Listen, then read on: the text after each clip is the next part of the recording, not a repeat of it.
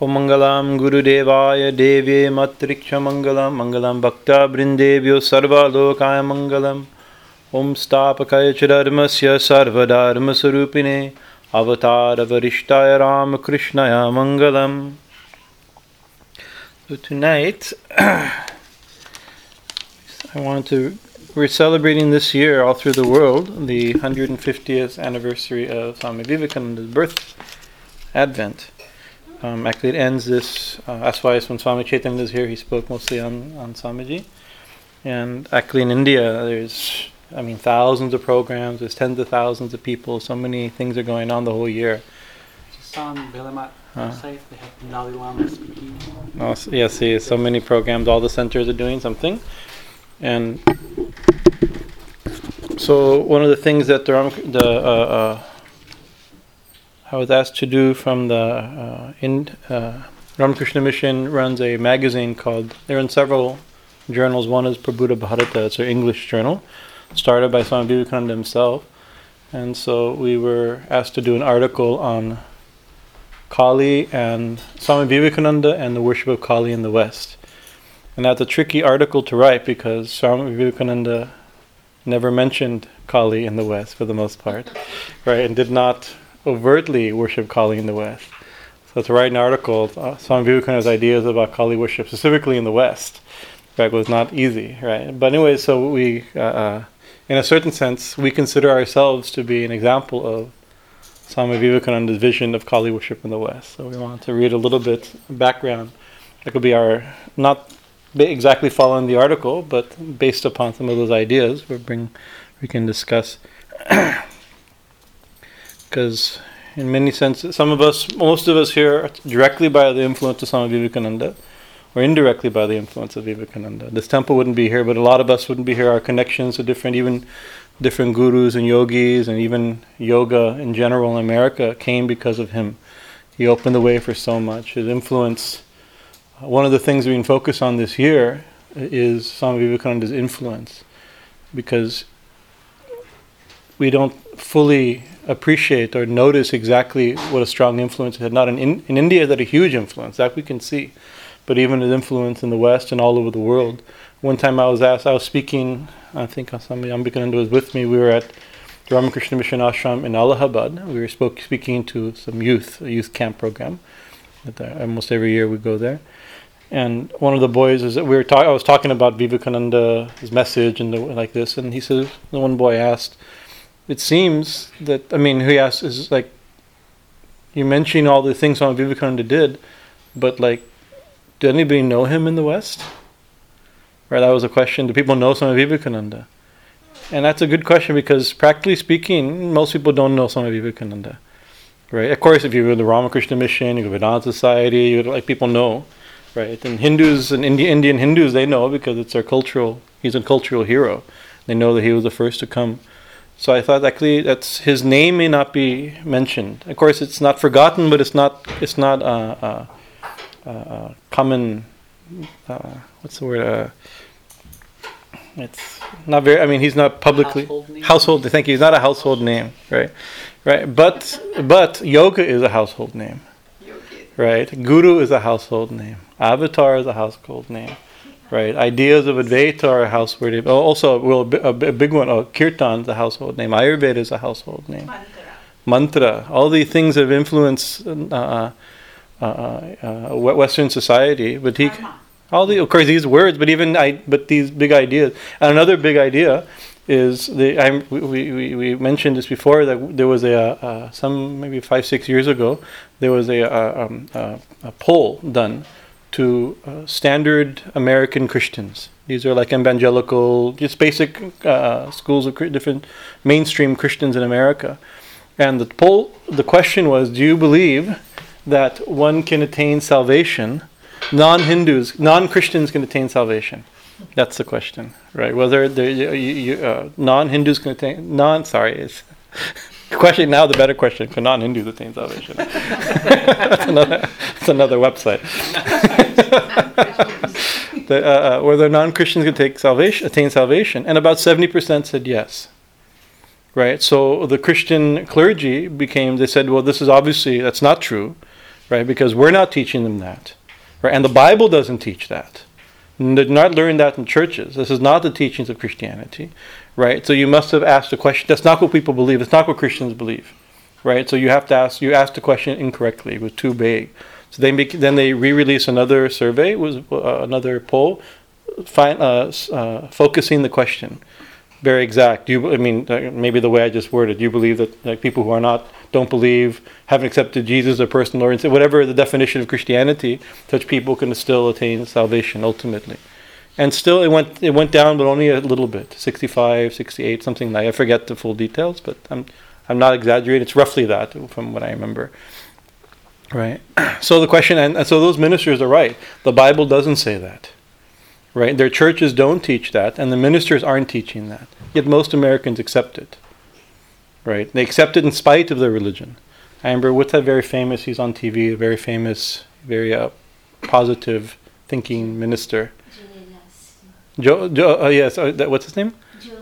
Joel, he's one of the biggest mega church preachers, right? You've seen him, he's football stadiums, hearing him speak 3 times a day. Right? Extremely popular. And mostly like positive power, positive thinking more than anything. But I saw him interviewed. So he's like one of the number one spokespersons for Christianity in a certain sense, right? I saw him interviewed maybe on Larry King or one of those type of shows. And the interviewer asked him, "Do you believe that you have to be born again Christian to attain salvation?" So he says, "Well, we believe that that's what the Bible teaches us." That was his answer, with a very, very specific answer. He didn't say, "I believe that," because he's a Bible-believing Christian. The Bible says that, so that's what he has to teach. He's a minister of the Bible, of the gospel. The gospel says that. But then who the interviewer asked more specifically the question, right? But there's good people in the rest of the world that aren't Christians, right? Do you believe they're going to hell? And he says, "Well, I don't want to judge," right? He said, "You're very careful." He says, "I went to India with my father on a mission, and I saw those people also love God. Only God knows. Only Jesus knows who's saved, not saved. That I can't say," right? So the very careful answer, right? He says, "I saw those people. They also love God," right? Those people who don't believe in the teachings of a different God, different Savior, a different book, right? So even if you poke at some of the biggest names, the biggest preachers, they don't really, even though they're teaching against what their own religion seems to say, right? So that's, they're not getting from the Bible, they're not getting from the churches. Where are they getting this idea, right? That's permeated, that maybe not directly, maybe most people, though 70% of the people who are saying that other religions, people can attain salvation, whatever the religion, right? They're not maybe quoting Swami Vivekananda or Sri Ramakrishna, right? But that's influence, the Swamiji's ideas have permeated society. They've influenced society, right? The way we described it is like a yeast in bread. It's leaven in bread, right? What it does, it rises the whole society, it raises everything, right? So while it doesn't, Swami Vivekananda's ideas didn't overnight make hell into heaven, right? But slowly, it does influence all society. So where did this one idea that all religions, Jaima, are potentially true? He didn't say all religions. I generally say all religions are true. What does that mean, right? If a religion says only this religion is true, you can't say, "Well, that religion is also true." That's a logical contradiction. So it's not that all religions, but all religions have truth, and those who are sincere, following any path, can find God.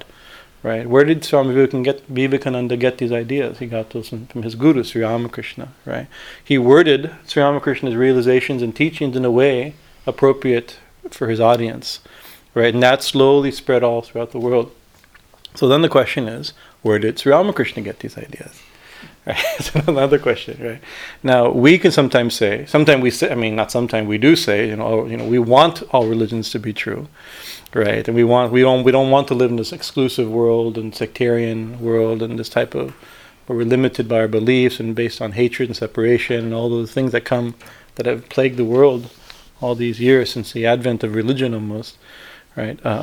But we don't want those not necessarily from our own experience, right? We want to believe that all religions are true or potentially true, not from our experience, right? They're from our political stance.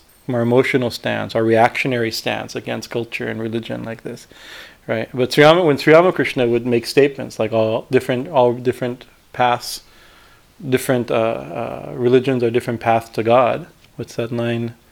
Tato. Yeah, there's many ways, so many paths. There's many minds, so many paths, right? He didn't say it out of open-mindedness. Joto, there, I think Joto Matto. I have it written in my notes. I haven't looked at them down yet. He didn't say it out of a modern open-mindedness like we would say, or out of a political stance like we would say, right? He said it from his own personal experience, right? So what was his personal experience?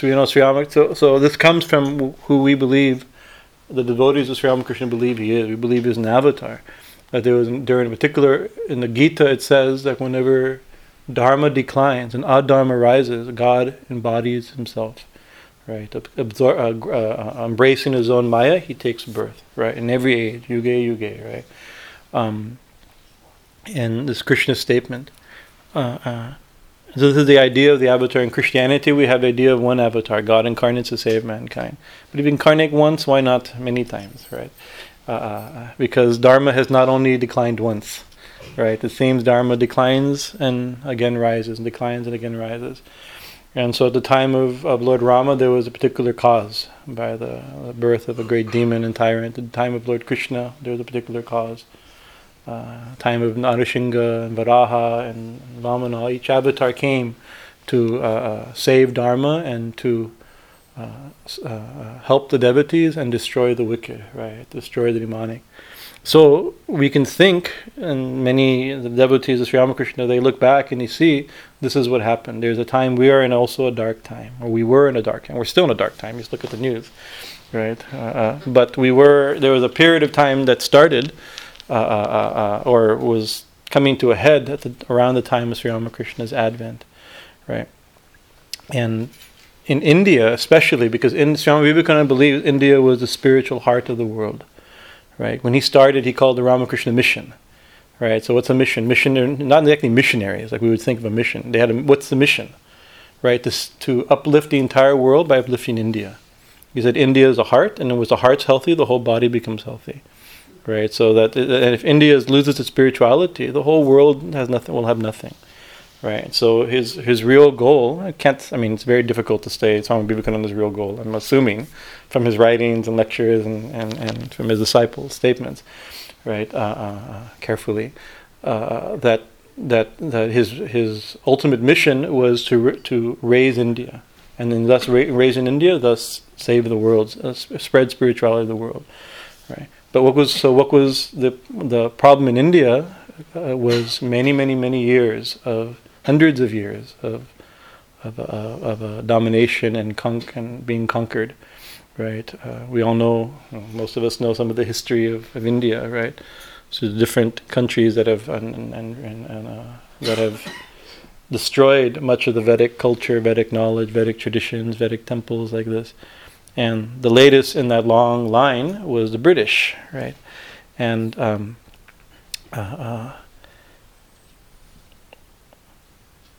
when the British and other colonizing nations had spread to other parts of the world, one of the things that helped them, sometimes you had a few boats of people, a few boats, right? Were able to conquer whole kingdoms. Right, in a certain sense, that's what happened in India also, really. The percentage of British compared to the Indian population was, I forget how many, it was a tiny amount of people controlled millions of people, right? So that's what Gandhi's great call, he says that, how many people in India during Gandhi's time? Less than 300 million. So 300 million, he says 300 million people cannot be controlled by 10,000 people unless they let themselves be controlled. Mm-hmm. Sorry, he says that's his symbol to me. He says if 300 million people no longer accept being controlled, the British have no control. Because that's called civil disobedience, right?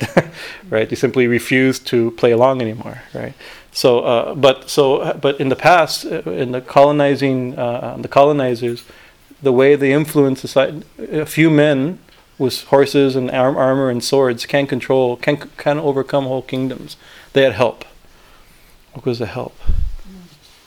Smallpox and various diseases that came, right, that weakened the host country, right, and therefore conquering was fairly simple.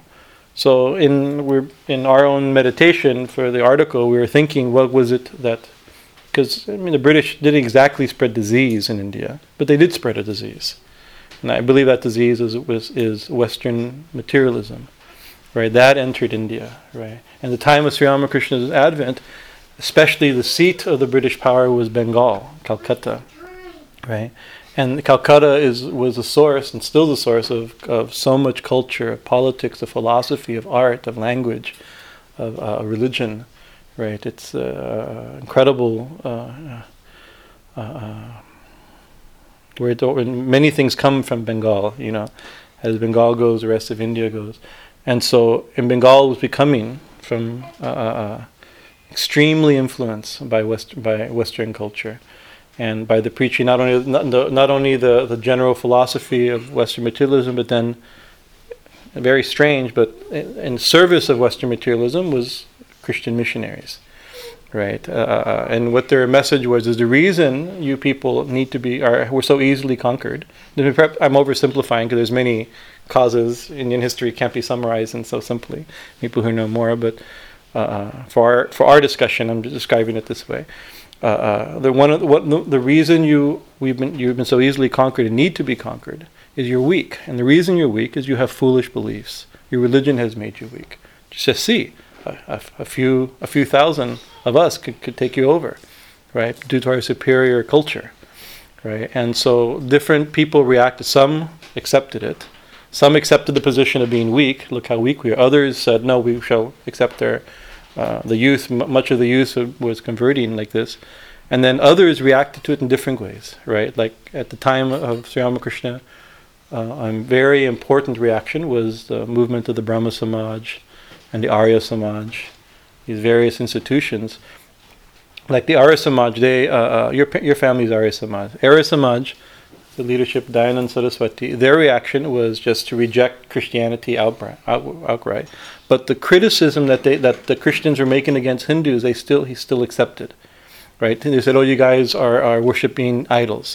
So he went back. Yes, the Vedas don't have idols, so we won't worship idols. Only the fire, right? Like he purified, almost like a Protestant Reformation, purified the later Vedic ideas, removed all these things, right? So that was one reaction. And then the Brahmo Samaj, this is Rabindranath Tagore's father, Debendranath Tagore and Raja Ramakrishna. There's several important people in early Bengal history, that part of the history. Their reaction was different. Their reaction is, our religion really is just like your religion, right? Rather than rejecting Christianity, they made Hinduism Christian, right? So when, like, one of their big important people, Keshav Chandra Sen, right, who was very much influenced by Sri Ramakrishna and was almost the guru of the youth of that time, including Vivekananda. When he died, his obituary was put in all the Christian newspapers as one of their great ministers, the ministers of the gospel, one of the greatest ministers of the gospel to the Hindus had died. So they considered him a Christian minister, even though at the end he was saying Kali, Kali, Kali when he died, right? This is also by the influence of Sri Ramakrishna, right? This will be important as we get to discuss this, you know, right? So that was another reaction, right? That our religion is just really we also won't worship images. We won't follow a lot of these family traditions and cultural traditions. We will purify it, and we'll have a pure Westernized form of Hinduism. Right, which Sri Ramakrishna gave him a lot of respect. Actually, they called them Brahmagyanis, right? Like Vedantas, they were knowers, but they weren't exactly knowers of Brahman, but they were that orientation, so they believe that God with qualities without form, right? So He has qualities like infinite, all-loving, all-powerful Creator, like that, but He has no form. He has no rupa, right? Guna but no rupa. So like Christianity is guna no rupa, Islam guna no rupa, right? Right, pure Vedanta is no guna and no rupa, right? Form without qualities, without form, without name. So they had this kind of a hybrid form based on Christian ideas. So Sri Ramakrishna was born 60 miles outside of Calcutta. And if you've been, even now, if you go there now, it's changing. Calcutta's caught up even to Kamapukur and Dramvati. But even, 20 years ago, it's Calcutta was not yet there, right? Which means that the 20th century was not yet there. He was living in true village India, with beyond the scope of influence of the company, what they called the company, was the British government at that time, right? So he grew up in the old India, the old traditional village India, to a very high caste, very strict Brahmin family, very holy family.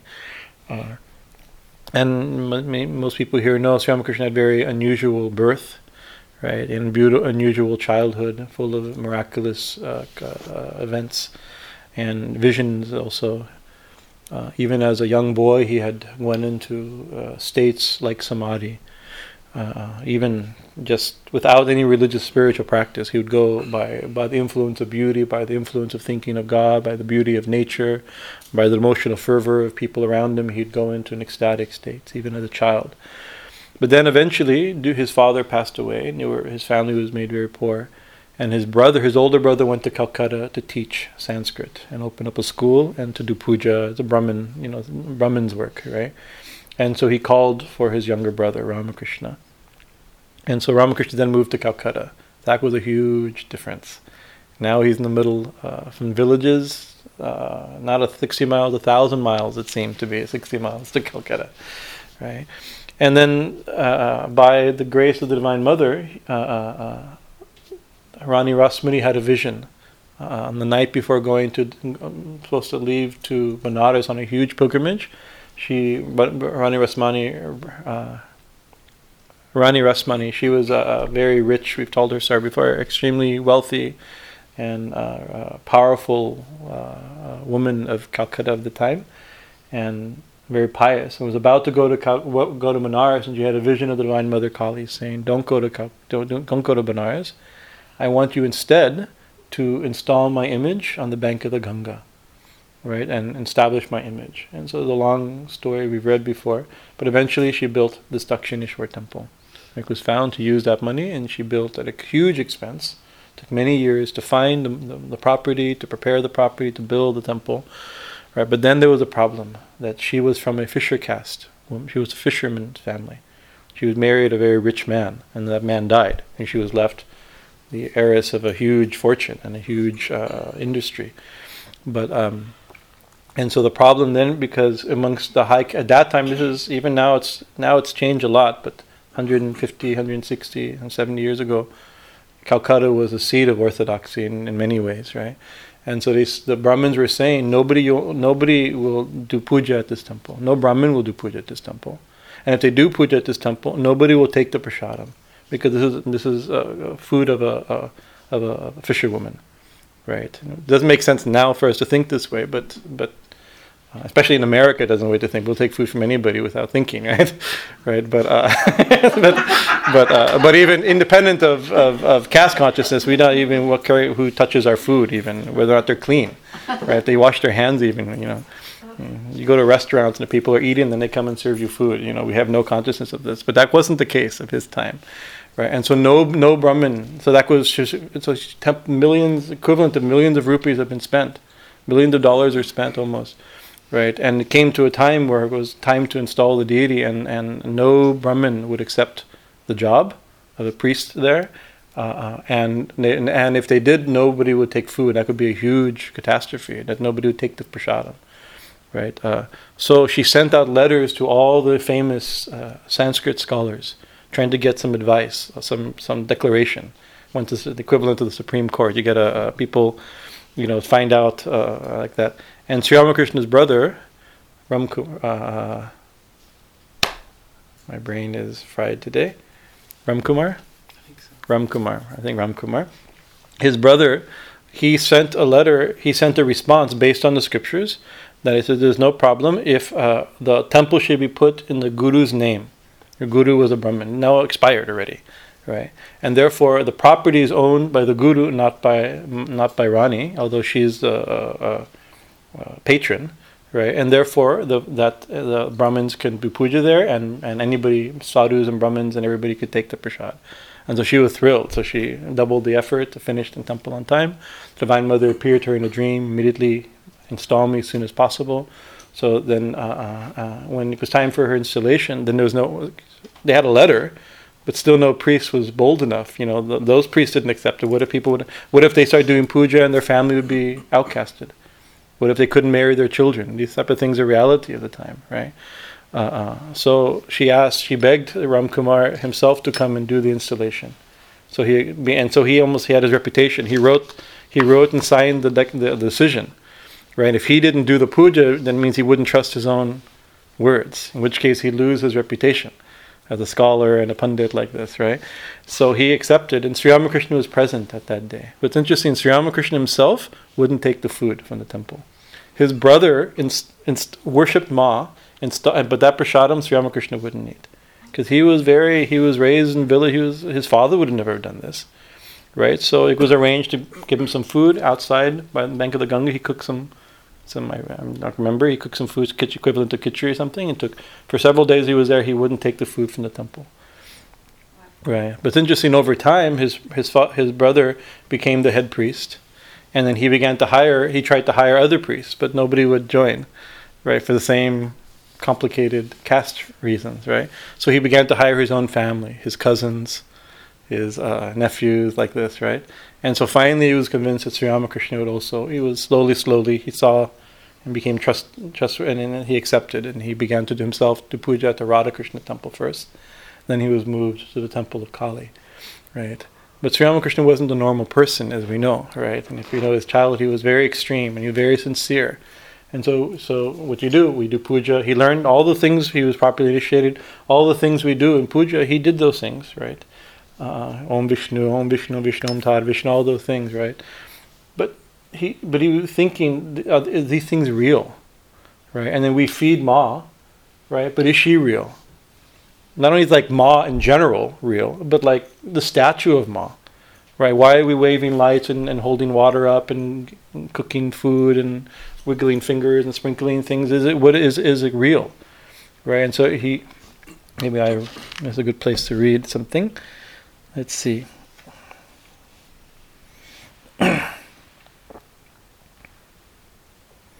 I'll read a little bit from the Sri Ramakrishna Lila Prasang, translated by Swami Chaitanya as Sri Ramakrishna's Divine Play. Beautiful section. We have already mentioned that after Ramkumar's death, the Master concentrated more intensely on the worship service of the Divine Mother. Whatever he considered necessary for attaining her vision, he performed with eagerness and wholehearted faith. We heard from the Master that after the regular service was complete, he would continue his worship of her by singing devotional songs of Ramprasad and other mystics. His heart filled with emotion as he sang those songs with exuberant devotion. He thought, Ramprasad and others had the vision of the Divine Mother. One can definitely see her. Why can't I? He would often exclaim piteously, Mother, you showed yourself to Ramprasad. Why won't you show yourself to me? I don't want wealth, friends and family, or objects of enjoyment. Please reveal yourself to me. Thus he would pray as tears streamed from his eyes and flooded his chest. This would somehow lighten the burden of his heart. Then, prompted by burning faith and heartened with hope, he would again try to please the goddess with songs. Thus the Master spent his days in worship, meditation, devotional singing, and day by day his love and longing increased. From that point on, he began spending more time performing worship and serving the goddess than was regularly allotted. While performing the worship, he sometimes placed a flower on his head according to the prescribed rule, and then he would meditate 2 hours, sitting still all as a log.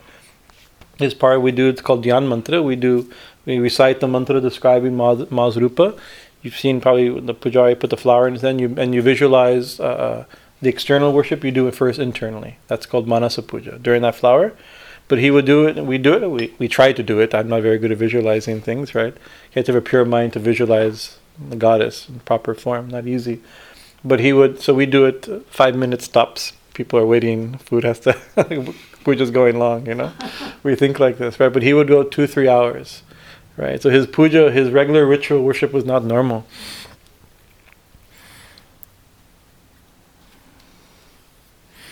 After offering food to the goddess, he might spend a long time thinking that the mother was eating the food. On some mornings, he would spend several hours picking flowers, making garlands, and decorating the goddess. Or for a long period, he would remain engaged in performing the Vesper service with exuberant devotion. Sometime in the afternoon, he would sing for the Divine Mother and become so absorbed and overwhelmed with devotion that he would be unaware that the time for the Arati service had passed. Although he was reminded again and again, no one could induce him to conduct the Arati service. Thus the worship continued for some time. It is clear that the master's steadfast devotion and longing attracted the attention of others in the temple compound. People at first ridicule a person who leaves the usual path trod by the masses and does something new. That's a true statement. Right. The more that person moves forward steadfastly towards his goal, however, the more people's attitudes become transformed into reverence. This actually happened in the case of the master's activities at the time. When he continued his novel method of worship, he became an object of derision for some people of the temple, but later others became very respectful towards him. It is said that when he had observed the masters performing worship, Mathur, he was the manager of the temple, joyfully told Rani Rasmani, "We have got a wonderful priest. It seems the goddess will be awakened very soon." In spite of people's criticism, the master never deviated from his spiritual journey. As a river always flows towards the ocean, so from this point on, the master's mind continued to move toward the Divine Mother. As the days went by, the master's love and longing continued to increase. Because of his uninterrupted current of thought toward the Divine Mother, some external signs manifested in his body. His appetite and need for sleep diminished. As blood flowed continued to his chest and head, his chest turned crimson and his eyes were often drenched with tears. He constantly and intensely desired to see the Divine Mother and repeatedly asked himself, "What shall I do? How can I see her?" Signs of anxiety and restlessness were therefore always visible in his body, except when he was meditating and performing worship. We heard from the Master that one day at the time he was singing to the Divine Mother and praying and crying bitterly. He implored piteously, "Mother, I have been praying to you for so long. Why don't you listen to me? You showed yourself to Ramprasad. Why don't you show yourself to me?" Interesting how much devotion and longing, right? We sometimes also, I've been praying for so long and still I didn't get what I wanted, right? I've done so many pujas, so much puja, something like this, and still you didn't arrange fill in the blank. It's interesting. When I read this, I've also done that. But then I was, but show yourself to me. That's what he was praying for. I want to see you, right? We get upset that after so many prayers, years of praying, still things aren't going well for whatever the job or the health or the relationship or whatever the situation we fill in. But interesting, it just caught my attention, Why won't you show yourself to me? The master described what happened next. This is his first major samadhi. There was an unbearable pain, this is Sri Ramakrishna's words. There was an unbearable pain in my heart because I could not have the vision of Mother. Just as a man wrings out a towel with all his strength to get the water out of it, so I felt as if my heart were being wrung out. I began to think I should never see the Mother. I was dying of despair. In my agony, I asked myself, what is the use of living this life? Suddenly, my eyes fell on the sword that hangs in the Mother's shrine. Just like Ma holds a sword, there's a sword hanging there. Right? This is used. We use it occasionally, a couple times a year, to cut the head off a cucumber, right? This is the bali. This is the sword used for sacrifice, right? It fell on her sword hanging there. Right. I decided to end my life then and there. Like a madman, I ran to the sword and seized it. Then I had a marvelous vision of the Mother and fell down unconscious. He was going to cut off his own head, end his own, or slice his throat with this knife. Then I had a marvelous vision of the Mother and fell down unconscious. Afterward, what happened in the external world or how that day and the next passed, I don't know. But within me, there was a steady flow of undiluted bliss that I had never before experienced, and I felt the immediate presence of the Divine Mother. On another occasion, the Master narrated to us in detail the same wonderful vision. Thakur says, "It was as if the room, door, his temple, and everything else vanished altogether, as if there was nothing anywhere. And what I saw was an infinite shoreless ocean of light. That ocean was consciousness.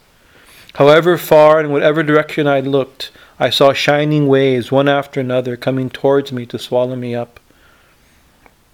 They were madly rushing towards me from all sides with a terrific noise. Very soon they were upon me, and they pushed me down into unknown depths.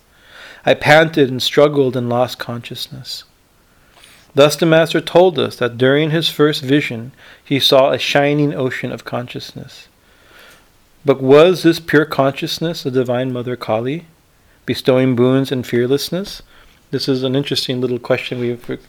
Many people read or have heard this vision described, right? But is this a vision of Kali, right? Because like he's asking this statue holding a sword and these poses, are you real? And wanting to see her, he goes into a state of non-dual reality. But is that Kali? Is the question Chardin is asking. He had maybe some Nirvikalpa state, right? But was that the same as a vision of Kali? What induced it? Did the Master see her in that ocean of light? It seems that he did. We heard that when he partially regained consciousness after the first vision, he uttered plaintively, "Ma, ma." When this vision ended, an incessant and violent urge for a constant, uninterrupted vision of the Divine Mother's luminous form arose in the Master's heart.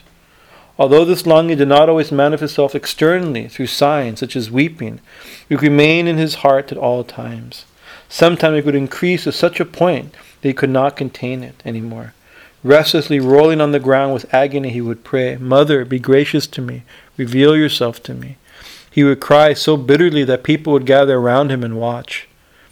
He was completely unconcerned about what people might say when they saw him in that condition. He later said, "I scarcely realized the presence of people around me. They looked more like shadows or painted pictures than real objects, and so I did not feel any shame or embarrassment at all. Sometimes I would lose outer consciousness from that unbearable agony. Immediately after that, I would see the Mother's luminous form, bestowing boons and fearlessness." That means these poses, right? "I used to see her smiling, talking, consoling, or teaching me in various ways." So from this experience of this non-dual, if we can describe it like that, this infinite ocean of consciousness, right? It was that infinite ocean of consciousness was Kali.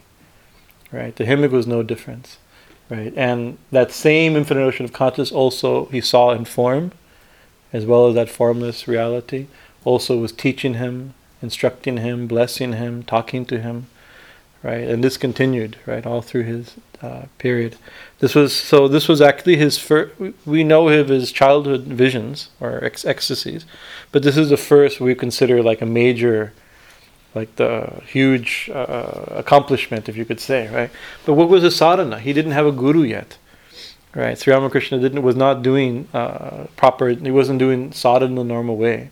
We're told by our guru to do such and such a sadhana so you can get this vision, right? He didn't have such thing. So what was the sadhana? It was simply longing, right? So therefore, when we hear Sri Ramakrishna later talking about the universality of religion, he says, if There's truth and mistakes in all religions, but if one has sincere longing, one will see him, one will see her, right? So this universal religion is that anybody who has longing for the divine will attain the divine.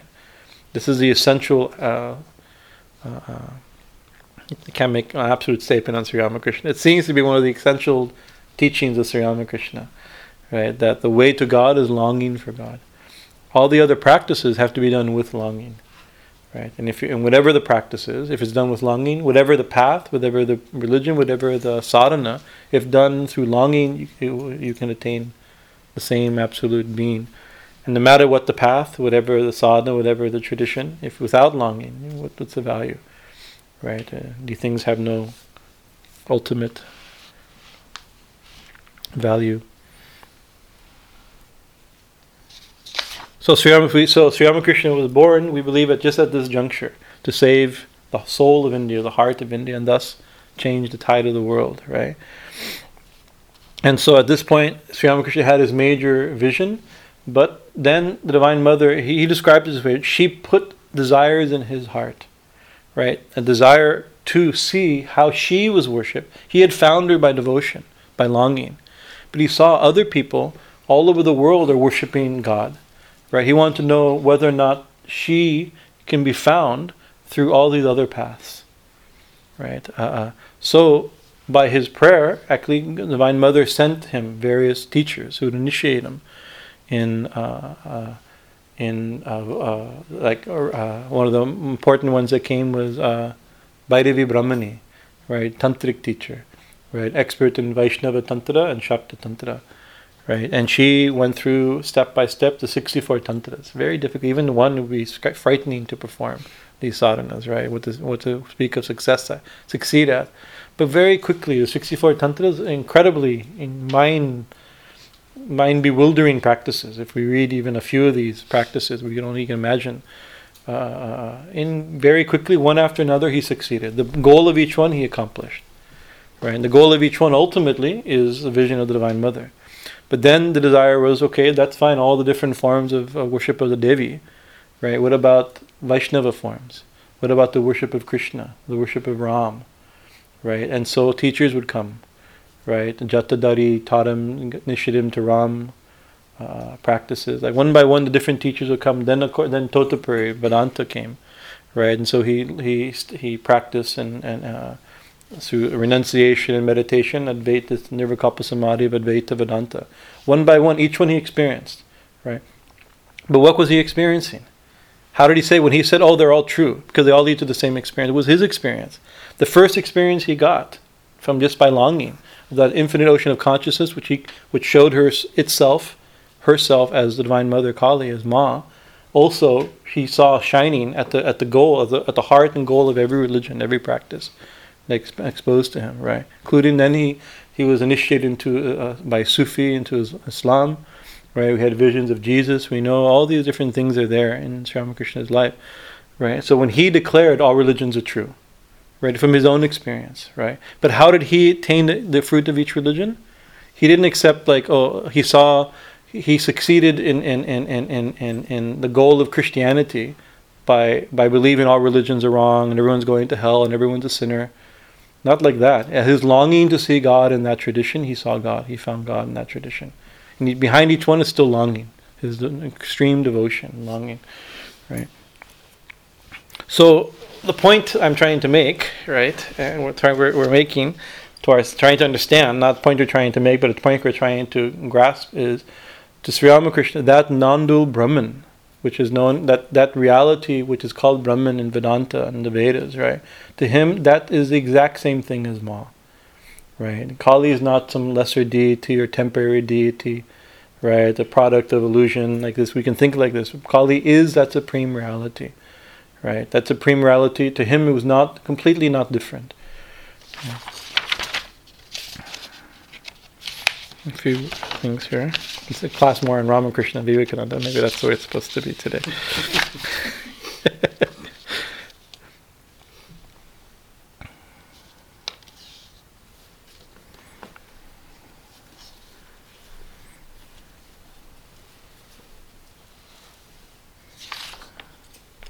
Sri Ramakrishna, this is direct, some of his statements about this.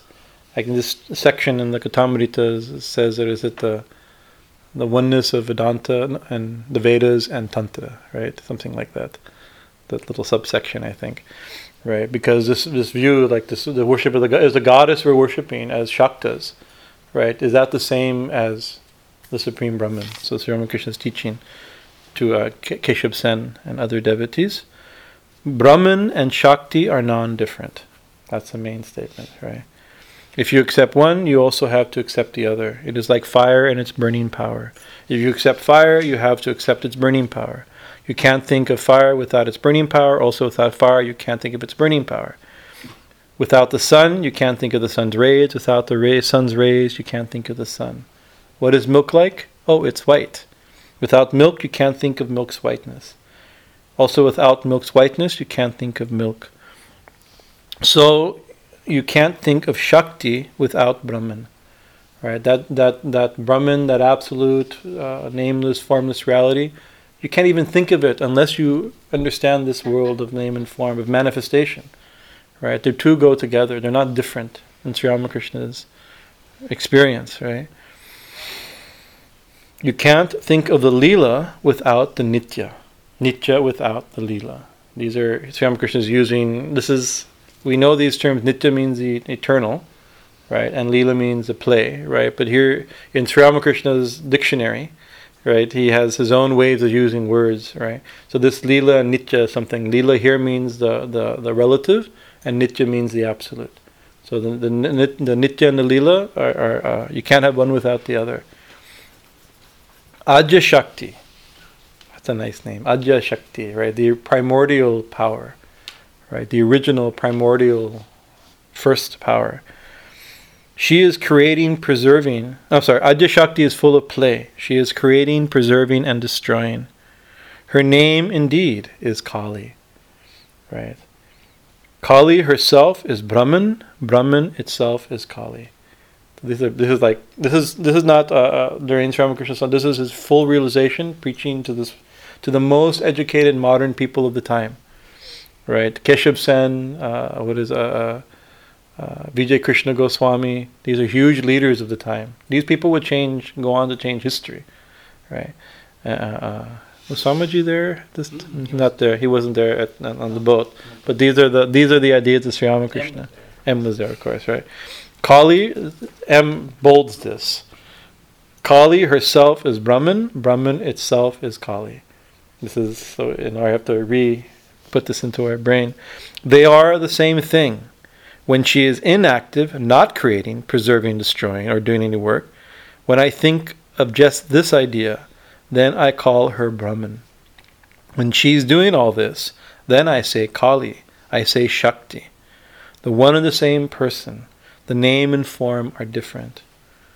And then this is a classic story, example Sri Ramakrishna gives. It's just like Jal, water, and Pani. At one pond are 3 or 4 ghats. At one ghat, the Hindus drink water and say Jal. At one ghat, the Muslims drink water and say Pani. And at one ghat, the English drink water and they say water. The 3 are one. The difference is only in name. Some are so that's a classic.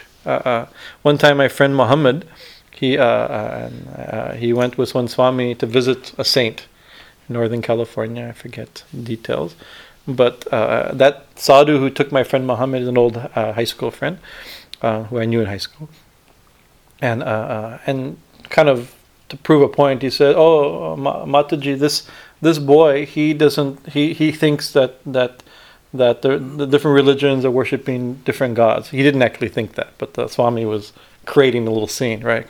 That saint goes, "Oh, is it so?" He tells somebody, "Go get Jal." Somebody said, "Go get Pani." Some "Go get water," right? And they all bring glasses. It was he was set up, right? But it was right out of this story, right? But this story is interesting because each one of them they're 3 different people with totally different ideas, and they're calling it totally different things, but they're getting the same thing, right? So it's like that the names are different, but the essence is the same, right? So then he goes on, even more boldly. These 3 are one. The difference is only in name.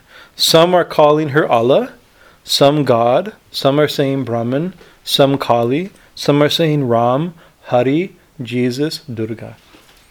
Right? So all these different names are all the same reality. Which he's talking, and his topic is Kali. Right? Or Kali Brahman. Right? Right? Keshav then asks, "In how many ways is Kali playing? Please say once some words on that." So then Thakur starts revealing some different esoteric tantric forms of Kali. I'll go through them. It's interesting because it's at Ma's feet to hear Thakur describing her is very nice. Sri Ramakrishna smiling. "Oh, she plays in various moods. She herself is Maha Kali, Nitya Kali, Smashana Kali, Raksha Kali, Shyama Kali. There's mention of Mahakali and Nityakali in the Tantras.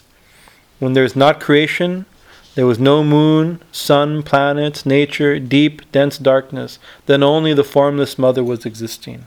Then there was only mother, formless Mahakali. Existing was Mahakala. Shyamakali has a very soft mood, the grantor of boons and fearlessness. That's the form installed in temples, Shyamakali. Householders, her worship happens in homes.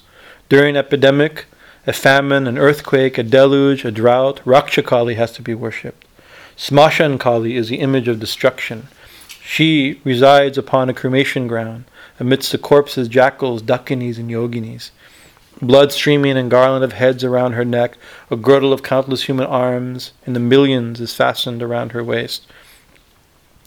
When the universe is destroyed, the great destruction happens. Then Mother gathers up and keeps all the seeds of creation. Just like a housewife has a pot of rags and scraps, and in that pot the housewife keeps 5 different types of things. Keshav laughs. Oh yes, housewives have a type of pot. Inside are sea foam, indigo pellets, little tied-up bundles of cucumber seeds, pumpkin seeds, lao seeds. They keep all these, and when they need them, they take them out. After creation's destruction, Mother Brahmamai. That's a beautiful name, Ma Brahmamai, right? How would be the definition of Brahmamai? Full of Brahman, right? Mother is full of Brahman.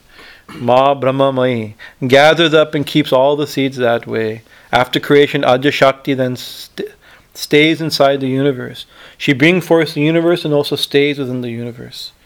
It's in the Vedas, the idea of Urna, you know that word? Urna Narabir, a spider and its web. A spider brings forth the web from inside itself and also itself stays upon the same web. God is both the container and the contained in the universe. This is a beautiful thing. Sri Ramakrishna mentioned it many times. A spider creates its web out of its own nature, right? And then it creates a web, and then what it does, it stays in that web, right? This is the thing. Ma creates the entire universe out of her own nature, and then she herself is in that universe. That is Guna Shraye Guna Maye Narayani Namastute.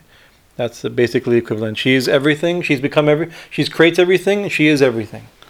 Right, you know, she's created nature and she lives in nature, right? So yeah, one more paragraph here before.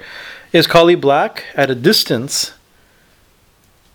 Sorry, Is Kali black at a distance? She's certainly black. When you are able to know, she's no longer black. The sky from a distance is blue colored. You look up close, it doesn't have any color at all.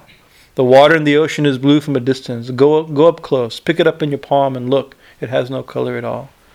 Saying these words, drunk with divine love, Sri Ramakrishna started a song. Is my mother black?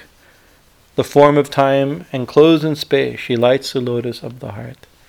This is tattooed on Samaji's arm. He likes this song. Kala Rupe Digambari. That beautiful song. So I want to read this little second because it shows who Sri Ramakrishna meant by Kali, right? When Sri Ramakrishna preached that all religions are true, and that the same God can be realized. Who is that God who can be realized? In his mind, it's Kali. Kali. The Christians call Kali Jesus. The Muslims call her Allah. These are huge things, right? It's not like because usually the stance that we sometimes make in Vedanta also, in order to make these things a little more palatable, perhaps, right? And less culturally specific, we say, we have this impersonal name Brahman, right? The beyond name and form. That's the absolute. And some call that Brahman impartially through imperfect realizations, Kali and Durga and Jesus, all the personal. That's not what Sri Ramakrishna is saying, right? That supreme reality, that's Ma, right? One of her natures is unmanifest reality. Other nature is manifest reality, right? Kali and Brahman. Right, and that is known by all the different people, all the different faiths, and all different times according to their understanding. But it's the same one, same person. That person is Ma. That's the point, right? So now we come back. Now we come to Swami Vivekananda. So Sri Ramakrishna, this is his message, right? And so if his realization, of course, you can't say what Ramakrishna's message is. I have to be careful, right? But if this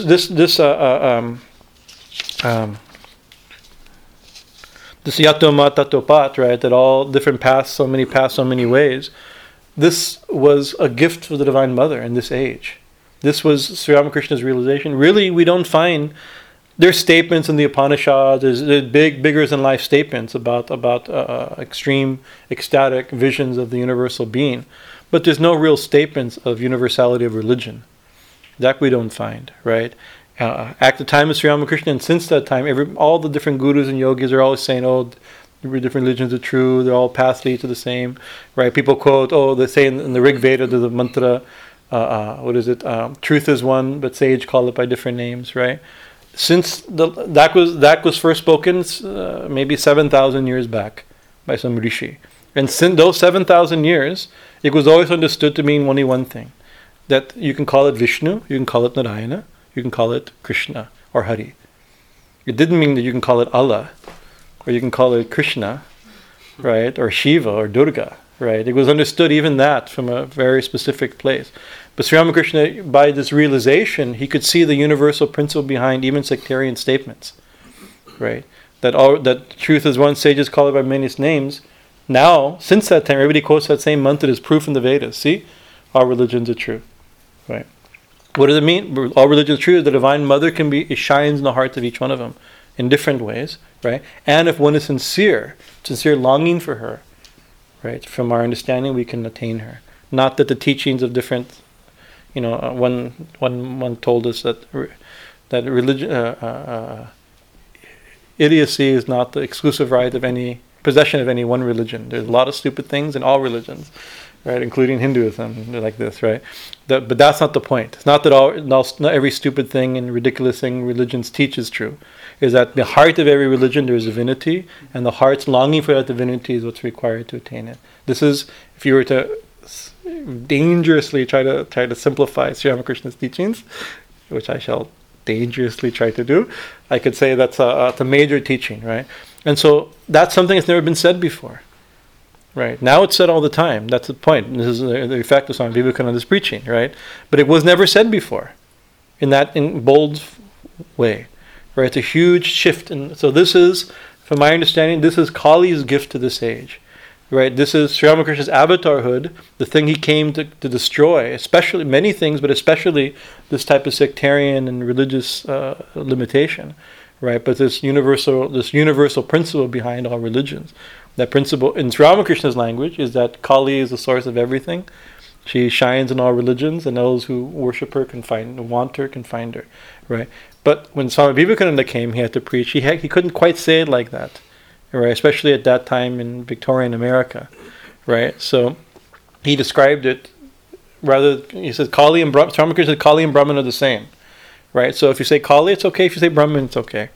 The same reality is being spoken of. So Swami Vivekananda, he spoke on Brahman, not on Kali generally, right? But we know his own guru taught him and taught everybody that Kali and Brahman are the same thing, right? Right. That's an important point. So Sri Vivekananda didn't talk about Kali. When he talked continuously about Brahman, and to his understanding, his guru's understanding, Brahman and Kali are the same, right? You have to understand this because the talk is on the topic is Vivekananda and Kali. It's hard to find Vivekananda and Kali, but there's a lot you can say about Brahman, right? So Swami Vivekananda, when he was influenced like most of the youth by the Brahmo Samaj, he joined the Brahmo Samaj, right? And like all members of the Brahmo Samaj, they had to sign a document they vowed never to bow to any god or goddess, any image, right? That was their thing, right? If they came here, you couldn't bow here without breaking your vow, right? To join, you had to do this vow because they were trying to stop the superstition from the minds of the Hindus, right? To awaken real Hinduism. This is the idea, right? And so. So how could Swamiji, it's like, and Sri Ramakrishna, right, he only ma, talking about ma, praying to ma, glorifying her, says, what mother? What do you want me to say? Okay, I'll tell him, right? Somebody even, you know, how could somebody who didn't believe, I was all just, these gods and goddesses are all fictitious stories. These images are the thing that's weakening our cult, our bowing, our habit of constantly bowing to images, allowing to bow to the British, right, and accept subjugation. He makes statements like this. It's, 10,000 years of groveling in front of statues has made us easy prey to anybody who comes in and controls us, right? He would talk boldly like this. He was so fed up with these things, you know. So how is he going to accept Sri Ramakrishna's teachings, right? And Sri Ramakrishna knew that he was brought to earth to spread Sri Ramakrishna's teachings, right? Sri Ramakrishna's message of universality was the Kali's revelation to him, Mother Kali's revelation, and his own disciple has nothing to do with Kali and all these things, all this emotional exaggeration. And so one time Sri Ramakrishna says, like, why don't you listen? Why don't you listen to me? Right? I don't come to listen to you, he said. I come to see you. I love you, so I come to spend time with you. I don't believe anything you say. This is a perfect disciple, actually, right? Right. So there's one. He, in a little thing, he's Swami Vivekananda. This is revealed in conversations with Sister Nivedita. In private conversation, she pieced it together some things that he said, told her about Kali. He says, "Oh, how I used to hate Kali."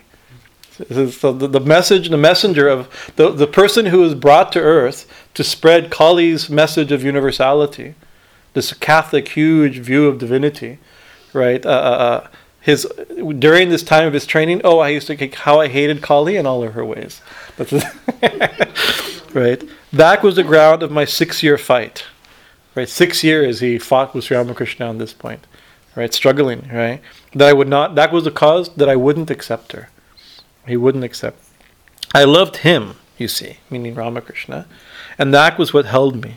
I saw his marvelous purity, and I felt his wondrous love. His greatness had not yet dawned on me then.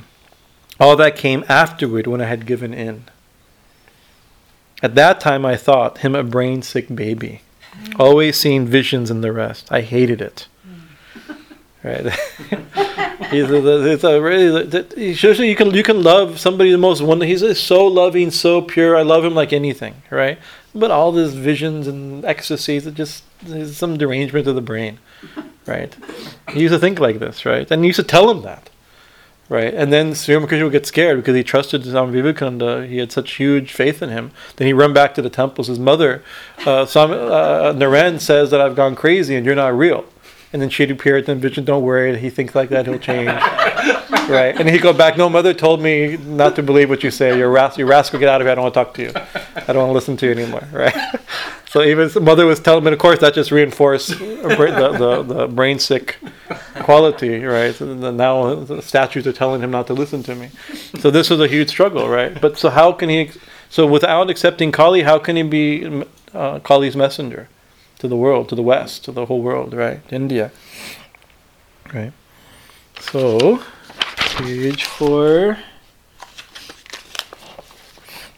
So there has to be, like most big things in life, they happen with a crisis, right? And Samaji's crisis, the young man, was that his father died. So he grew up in a very rich man's house. His father was a doctor, an attorney, I forget, lawyer. He was a lawyer and advocate, yes.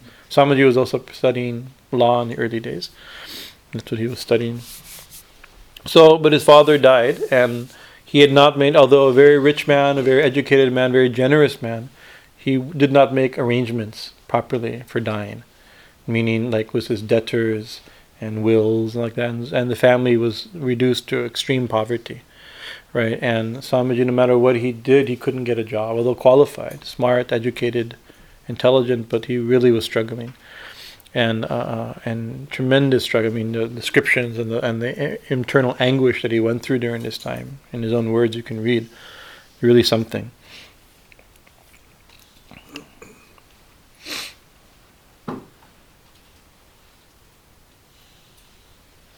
So,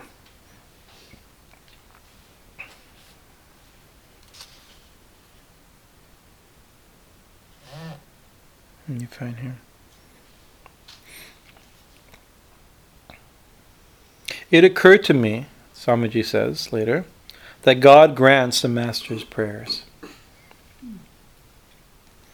So I asked him to pray on my behalf that my family's financial crisis would be overcome. I was sure that he wouldn't refuse for my sake. I rushed to Dakshineshwar and importuned him, saying, "Sir, you must speak to the Divine Mother so that my family's financial problems can be solved." Right? Thakur, you pray to that goddess, to Ma. Right? He doesn't know, like, but he says you pray, because he believed that you know, in this moment he says Ma always, the God always answers Thakur's prayers. The master replied, "I can't make such demands. Why don't you go and ask the mother yourself? You don't accept the mother. That's why you have all these troubles." Right? In other words, she says, yeah. I replied, "I don't know the mother." Right? That's a beautiful line. He says, I don't accept it because I don't know her. Right? Because what is knowing? We believe, oh, we were Kali, but to actually know is something, you know. "Please tell the mother for me. You have to. I won't let you go." The master said affectionately, "My boy, I have prayed many times to the mother to remove your suffering, but she doesn't listen to my prayers because you don't care for her." "All right, today is Tuesday, a day especially sacred to the mother. Go to the temple tonight and pray. Mother will grant whatever you ask for. I promise you that. My mother is the embodiment of pure consciousness, the power of Brahman, and she has produced this universe by mere will. What can she not do if she wishes?" When the master said that, I was fully convinced that all my suffering would cease as soon as I prayed to her. I waited impatiently for night. At 9 p.m. the master told me to go to the temple. On my way, I was possessed by a kind of drunkenness and began to stagger. I firmly believed that I would see the mother and hear her voice. I forgot everything else and became absorbed in that thought alone. When I entered the temple, I saw that the mother was actually conscious and living, the fountainhead of infinite love and beauty. Overwhelmed with love and devotion, I bowed down to her again and again, praying, "Ma, grant me dispassion, grant me detachment, grant me divine knowledge and devotion. Grant that I may see you without obstruction always." These were his prayers. These are very important, right? "Grant me discrimination." We even know Swami Chaitanya always says, or it's like Vivek Dao, Bhakti Dao, he's like that, the words are known, right? Discrimination, grant me detachment, Baragyat Dao, Barag Dao, grant me divine knowledge and devotion, and grant that I may see you without obstruction, uninterrupted vision. My heart was filled with peace. The universe disappeared from my mind, and the mother alone occupied it completely. As soon as I returned to the master, he asked, "Hello! Did you pray to the mother to relieve your family's needs?" I was taken aback and replied, "No, sir, I forgot. What shall I do now?" He said, Go again and say that prayer." Again I went to the temple, but when I stood before the mother, I was again overwhelmed and forgot my intention. I repeatedly bowed down to her and prayed for knowledge and devotion. When I returned to the master, he smiled and asked, "Well, have you prayed for your needs this time?" Startled, I said, "No, sir, I couldn't. As soon as I saw the mother, I was overwhelmed by the divine power and forgot everything. I asked only for knowledge and devotion. What's to be done now?" The master said, "Silly boy, couldn't you control yourself a little and remember your prayer? Go back again and tell the mother what you want. Be quick."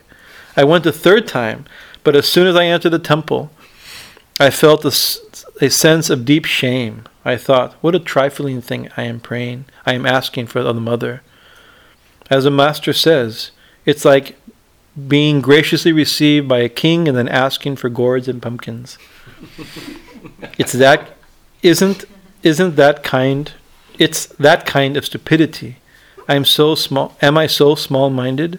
In shame and remorse, I bowed down to her again and again and said, "Mother, I want nothing but knowledge and devotion." When I came out of the temple, I thought that the master must have played a trick on me. I'd gone to the master and insisted. It was certainly you who made me intoxicated and forgetful. Now you must at least say a prayer that my mother and brother will never lack for food and clothing. He said, "My child, you know I can never offer a prayer like that for anyone. The words wouldn't leave my mouth. I told you that you'd get whatever you asked mother for, but you couldn't do that either.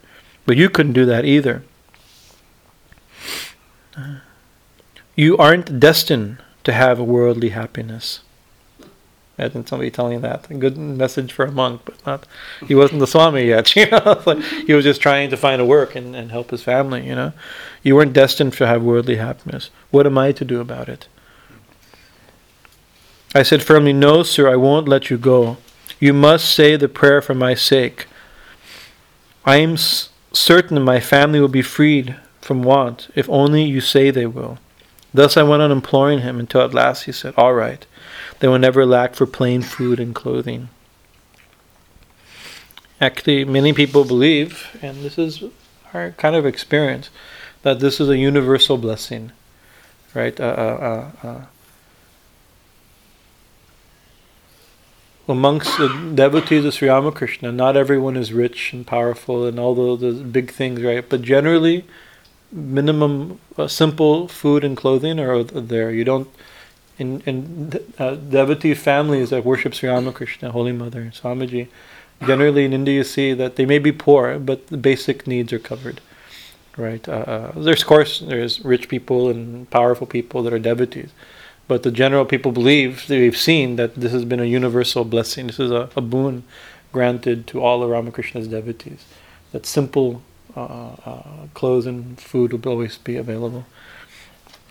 I've also seen that for the most part. I don't think I can think of any clear exception actually in my mind in all these years. This acceptance of God was of course a most significant event in Narendra's life. Until then, he had not understood the hidden meaning behind worshipping God as mother, or the meaning of using symbols and images. Previously, he had disregarded the images of gods and goddesses, and he had never visited their temples with love and respect. From now on, his heart saw clearly the true mystery of this worship, and his spiritual life became more full and expansive. This made the master jubilant. Vaikuntanath Sanyal, a friend of ours, visited Dakshineshwar the day after this incident. We shall now present his eyewitness account and give the reader a complete picture. I became acquainted with a person named Chajendra Ghosh, who worked with me in the same office, said Vaikunta. Tarapada, who was a close friend of Narendra, Swami Vivekananda. I'd seen Narendra with Tarapada a few times in our office. Tarapada told me that Sri Ramakrishna was very fond of Narendra. However, I never tried to get acquainted with him.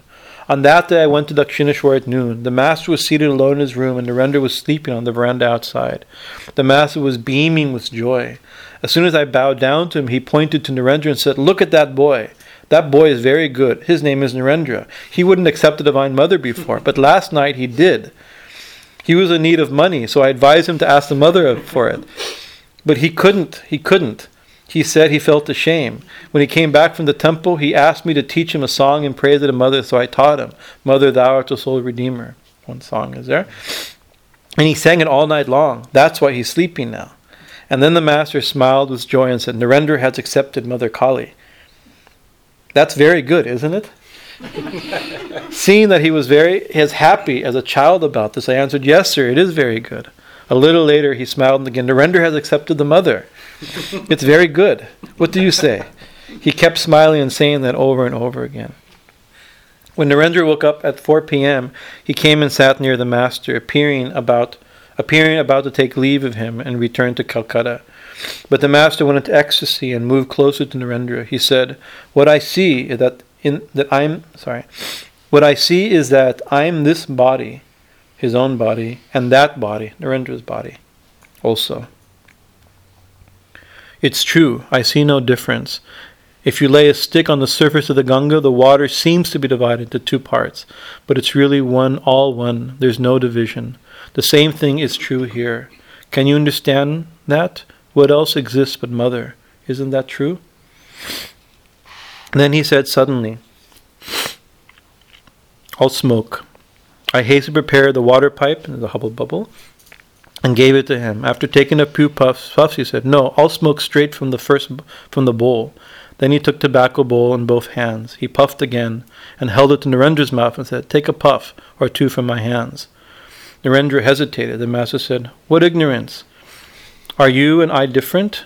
This is because this is from the same. There is a thing of purity and impurity, right? That from the same hand that you could make it on. Once again, we don't. Our culture, it's not that's sensitive to these things. But in Ramakrishna's world, it was a sign of great disrespect to take on your lips and then let your guru touch it. It would be inconceivable. But this was something he's showing that I don't see any difference between us. But what made him not see difference between us? Him accepting Kali. This is a huge change in their relationship. Saying this, he put his hands to Narendra's mouth and forced him to smoke. Narendra took a couple of puffs and then stopped. Seeing that he had stopped, the master was about to start smoking again when Narendra said quickly, "Sir, wash your hands before you smoke." But the master wouldn't do so. "You wretch," he told Narendra, "you're too conscious of differences." Then he continued to smoke through his hands, although Narendra's lips had touched them. He uttered many spiritual truths from his state of ecstasy. Normally the master couldn't partake of anything that had been tasted by another. To him it was like refuse. I was amazed when I saw him behave this way with Narendra that day and realized the closeness between them.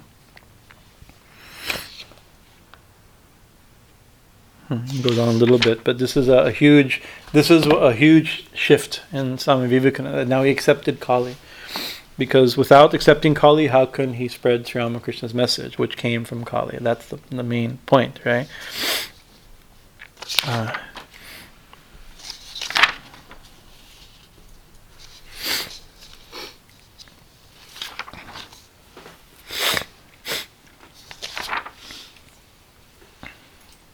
So, at one point when Sri Ramakrishna was in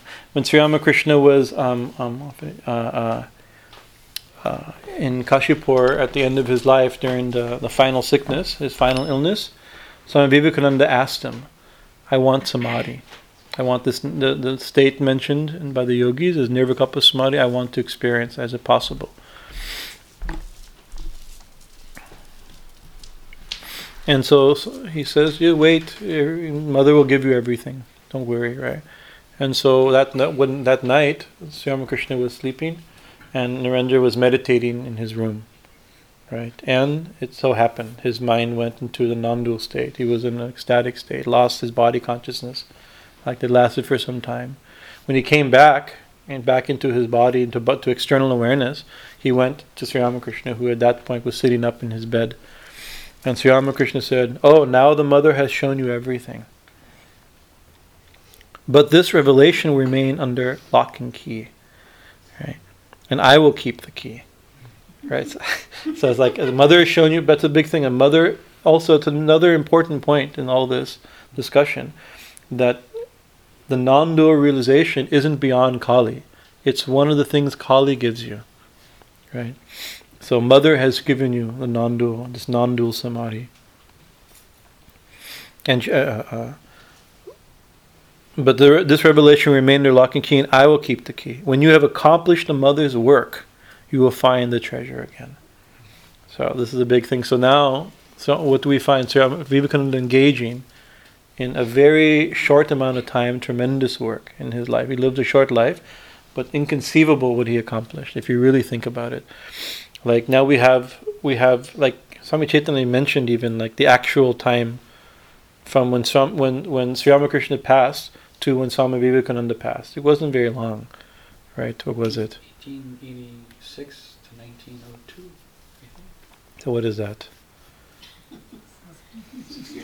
16 years, right? So his public life, at least when he started, like he came to America in 1893. So, and from that to his death, how many years? 10 years. So 10 years, right? Of that, about 7 of them were spent sick, between 5 and 7 years. So really 3 or 4 years was actually his public work, right? In that, if you think what that you have 9, like you can get the complete works of Vivekananda, 9 volumes. Not 10. 10 volumes. 10 volumes have come out now, right? In it, most of them are spoken lectures, right? None of which he prepared, right? These are improper. Only 1 or 2 things that he actually read at the Carlinter Religion.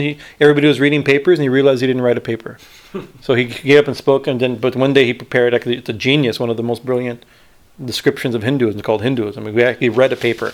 He spent the night writing a paper, and he read his. Cause that's what everybody's. He didn't know that's what you're supposed to do at parliaments. You know, you're supposed to present a paper. So most of the time, most of the talks at the parliament are all the time he spoke impromptu, without even notes usually, right? And he never repeats himself.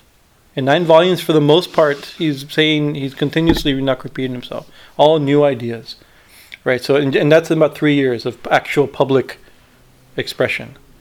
Right, you know, but if you give it the full list, it's within 10 years. All the thing that Vivekananda, a common word, is in 10 years, right? So this is the mother's this tremendous. So this his worldwide preaching, and the influence he's had on the world, including India, is, in Sri Ramakrishna's words, mother's work, right? So when we get the and by mother we know it means Kali, right? And by Kali we know that's Brahman, the one who shines behind all religions and the hearts of every being like this, right? Right. So he also realized by this statement that this non-dual realization is the gift of Divine Mother also, and he had to do his work. So the question then comes, well, Swamiji didn't really speak about Kali. He didn't mention it in a single public talk, as far as I know, right? He didn't write about it. Right, he wrote about her. He didn't instruct people in Kali Puja. He didn't build Kali temples. Right, you know, and actually, Mary Hale, one of his well-wisher disciples, Miss Mary Hale, she asked about Kali because he knew. I mean, he was a Kali worshiper. He was a Kali bhakta. But so why don't you explain? So this is a very interesting letter, and this letter is used, not always appropriately, in the Ramakrishna Vivekananda tradition. Now read it. It's a controversial letter, but it shows his mind at the time. Kali worship is not a necessary step in any religion, Swamiji wrote. The Upanishads teach us all there is to religion. Kali worship is my special fad. That's what he does, right? You never heard me preach it or read of me preaching it in India. I only preach what is good for universal humanity. If there is any curious method which applies entirely to me, I keep it a secret, and there it ends. I must not explain it to you what Kali worship is, and I never taught it to anybody. This is in 1900, right? So he's not. So what is good for universal humanity? He used the voice of the Upanishads, right, about the non-dual Brahman, right? But we know non-dual Brahman. Kali is Brahman. Brahman is Kali. In his mind, there is no difference. But how to present it. And if he comes to America and he says, first you need to establish a ghatam, right? And you have to sit properly and do proper. You have to initiate into Shakti Mantra and do Nyasa and Bhuta Shuti, awaken Kundalini and do Pranayama and install an image. And, you know, the complicated method of Kali worship, the form of Kali worship, that's not the universal message that he had to preach, right? He had to, what's good for universal humanity is the truth behind all religions. Right, and also a way of preaching, a way of teaching that could withstand, that was appropriate for the day, right? Just like Sri Ramakrishna was born a type of when Western materialism was taking over. Swami Vivekananda came to America when Western science was taking over, right? The religions were people were losing their faith in religion due to the scientific method, the philosophies of Darwin. You know, the new science had come, right?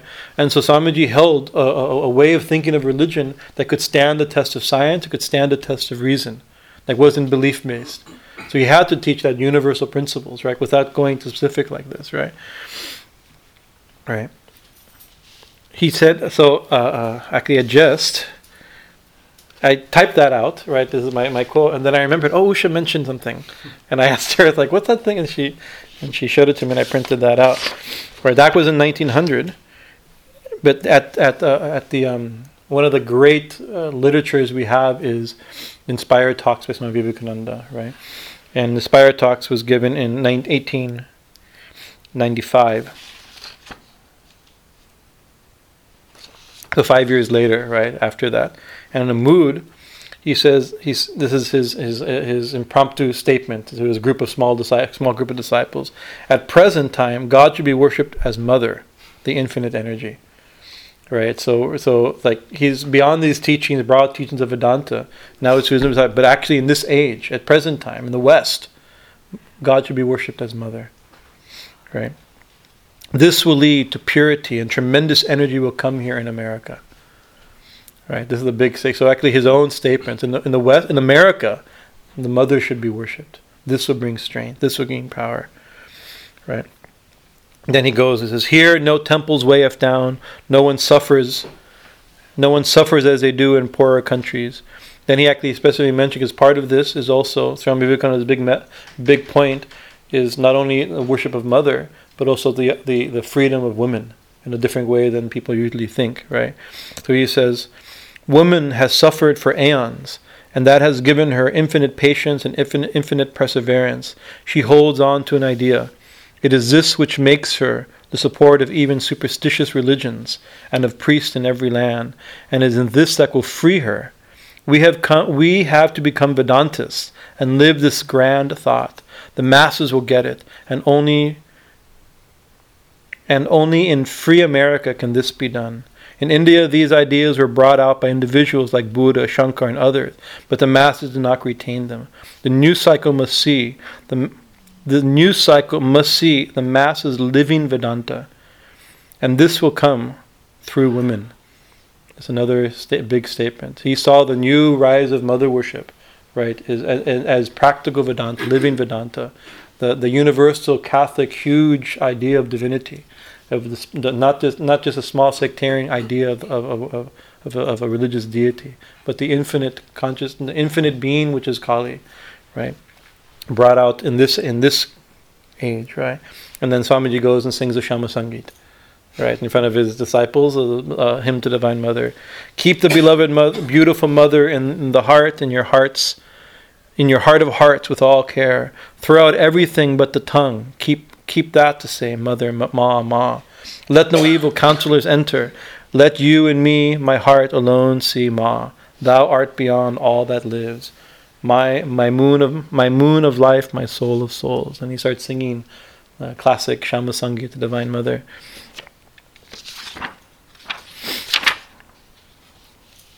So amongst his own, so he didn't preach it openly, but he did. He only preached this message to Divine Mother.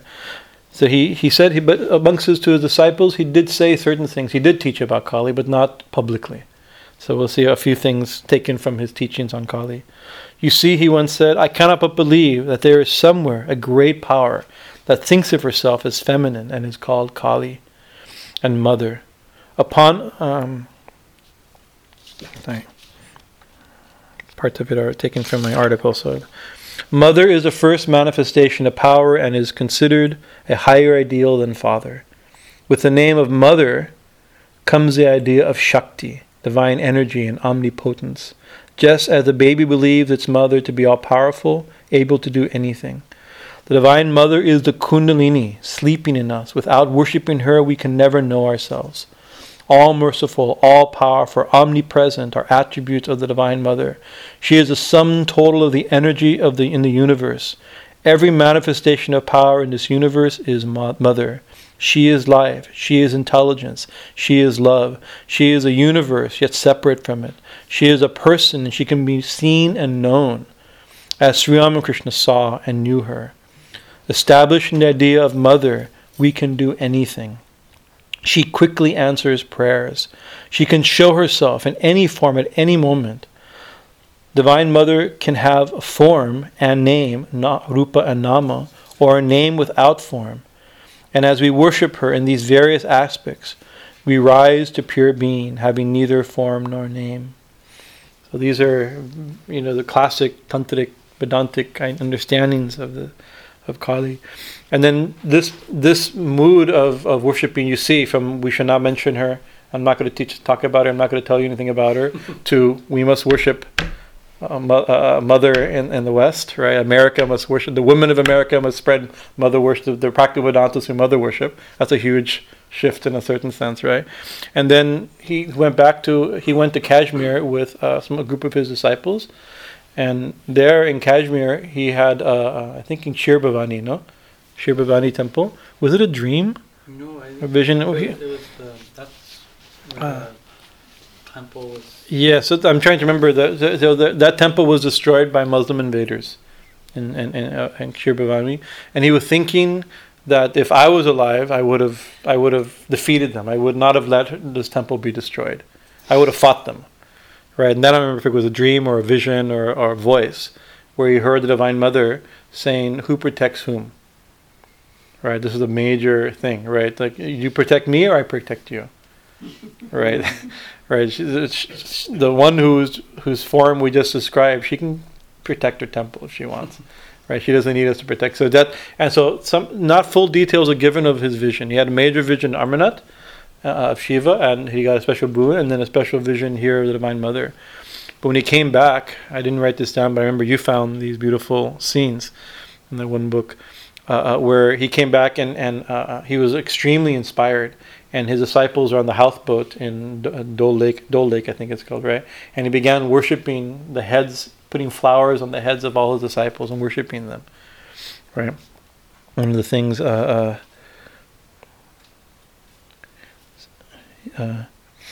after many nights of intense sadhana, Kshir Bhavani had a vision of the mother. Returning to the houseboat that he and his companions were renting, he raised his hands in benediction and placed the marigold that he had offered to the goddess on the heads of all the disciples, saying, "No more Hari Om. It's all mother now. I'm only a little child." Right, Hari Om means Vedanta, right? Hari Om is Vedanta Hari Om. That's when I'm in Allahabad amongst the yogis, Hari Om.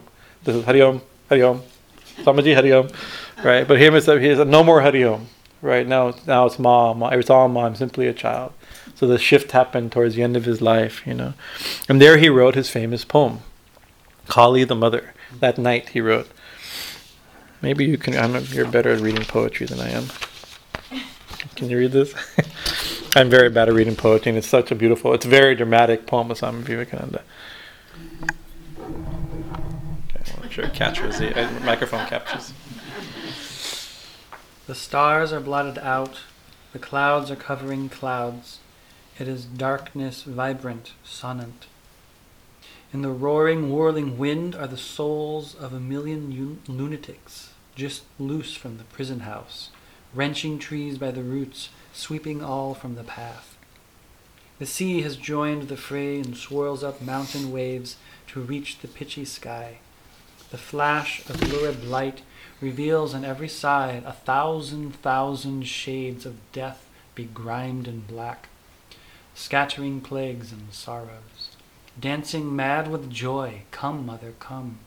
For terror is thy name, death is thy breath. And every shaking step destroys a world forever. Thou time, the all-destroyer, come, O mother, come. Who dares misery love, and hug the form of death, dance in destruction's dance, to him the mother comes. Also the form, it's not like something we think, oh, the Divine Mother and child, loving, embrace, you know. It's not just the general mother. He specifically, his vision in his poem is about the Kali as a destroyer, creator and destroyer of everything, right? As the souls of 1,000 lunatics unleash him in the asylum, you know, it's like that the storm of creation and destruction, you know. So who knows? You can only guess by the poem that he chose to wrote that night, or that he wrote and chose to, that he wrote that night, right? What vision he had at Kshir Bhavani that had this overwhelming thing, right? The experience. And we know that around this time in India, in America, he also had a few in London, and at this time he was beginning to go into Samadhi again. So that means that his work was coming to an end, right? Kathakur said, I'll hold the keys when you finish Mother's work, and the Mother's work is spreading this universal message, this Catholic message of universality, right? Swami Vivekananda said, the future, you say, will call Ramakrishna Paramahansa an incarnation of Kali. Yes, I think there's no doubt that she worked up the body of Ramakrishna for her own ends. Right? In other words, that not only that she worked to Sri Ramakrishna for her goal, right? She had a purpose behind it. Right, and we know that Sri Ramakrishna then worked the body of Vivekananda, right, for a particular end. By saying this, he's also saying that Kali's work doing, and he would say to his disciples, "I'm only doing Mother's work." He'd use that term. It's felt like this. So then, one last thing I'm going to read. Final thing. One of my favorite paragraphs in this 1,000-page book. Let me find it. So Sri Ramakrishna would say, he said towards the end of his life that certain things about himself that seemed hard to understand because he was not an egotistical person and not started a new cult. He didn't start a personality cult. But he'd say, those whose their final birth, they will come here, meaning him and his ideas. Or he would say, those who come here, they will not be born again, right? And so the disciples were thinking how to understand this, right? What does it mean to those who accept me or those who follow me this will be their final birth?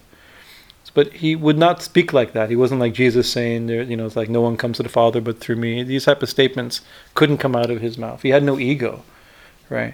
So Sharananda, author of this book, he's saying that by this place and here means the universal teachings, this Catholic idea, these broad teachings of so many paths, so many ways, right? This realization that the Divine Mother gave him, right? One who is living his last birth will come here. A person who has sincerely called on God even once will definitely come here. So what does here mean? That's Charananda's asking. If we take the word here to mean the Master's new and liberal doctrine, then the statement will not seem unreasonable and objectionable to others. Right? Those who accept this new, this grand view of reality, the Divine Mother shining, right, universality, those who've even called on God once sincerely, they will come here, right? Will people come on their own to accept the Divine Mother's liberal message? As many face, so many pass, right? So this is what's spreading. That everybody in America, 70% of Christians also believe this, right? Right. Or will they accept it through the person who became the instrument of the Mother and brought this message to the world? Right. Do they accept just the message, or they accept Ramakrishna, the giver of the message? Actually, the giver and the gift are not separate. That's the thing. Right. The answer to this question, as we understand it, must be determined by the questioner after seeing the results of the full realization of this doctrine either within themselves or others. Until that realization dawns, silence is the best answer. But if the reader asks what we believe, right, because he's somebody who's done just that. Charananda made a big statement. I have not written anything I haven't realized in this book. So it's he's now his own realization. If you ask what we believe, we say that along with an authentic experience of this liberal attitude, this message of the Divine Mother, one must have a vision of that person whom the Divine Mother, Kali, for the first time sent to embody that doctrine for the good of the world. Means Sri Ramakrishna. And one must pour out heartfelt love and respect for him who is free from ego and delusion. The Master will not demand this. No one else will prompt it. Love for the Divine Mother will drive one to do it spontaneously. Here we end this topic. So here we end this talk. So Sri Ramakrishna's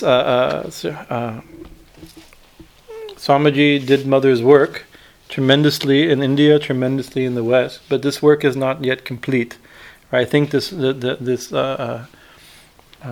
we all, Sri Ramakrishna's call is universal, right? And his message, actually, if you were to summarize like a universal message of Sri Ramakrishna about Kali, and he said many times, he says, if you simply call to her like a child, right, that God which everyone's trying to find, I know is, just think of that as your own mother. He says he's not your stepmother, right? He says your actual mother, right? More your mother. So you have to think of it like that intimacy.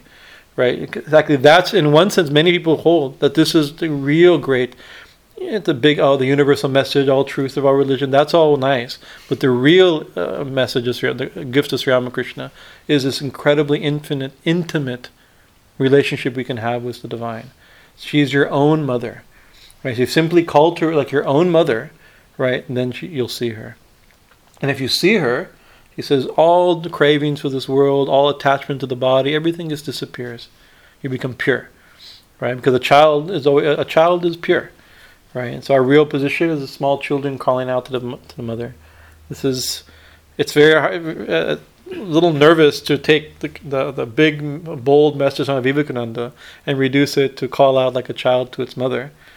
But this is my sincere conclusion after many years of analysis. Jaya. Jai Ma. Thank you for your kind attention. Jai Ma, Jai Thakur, Jai Swamiji. Hari Om Tat Sat.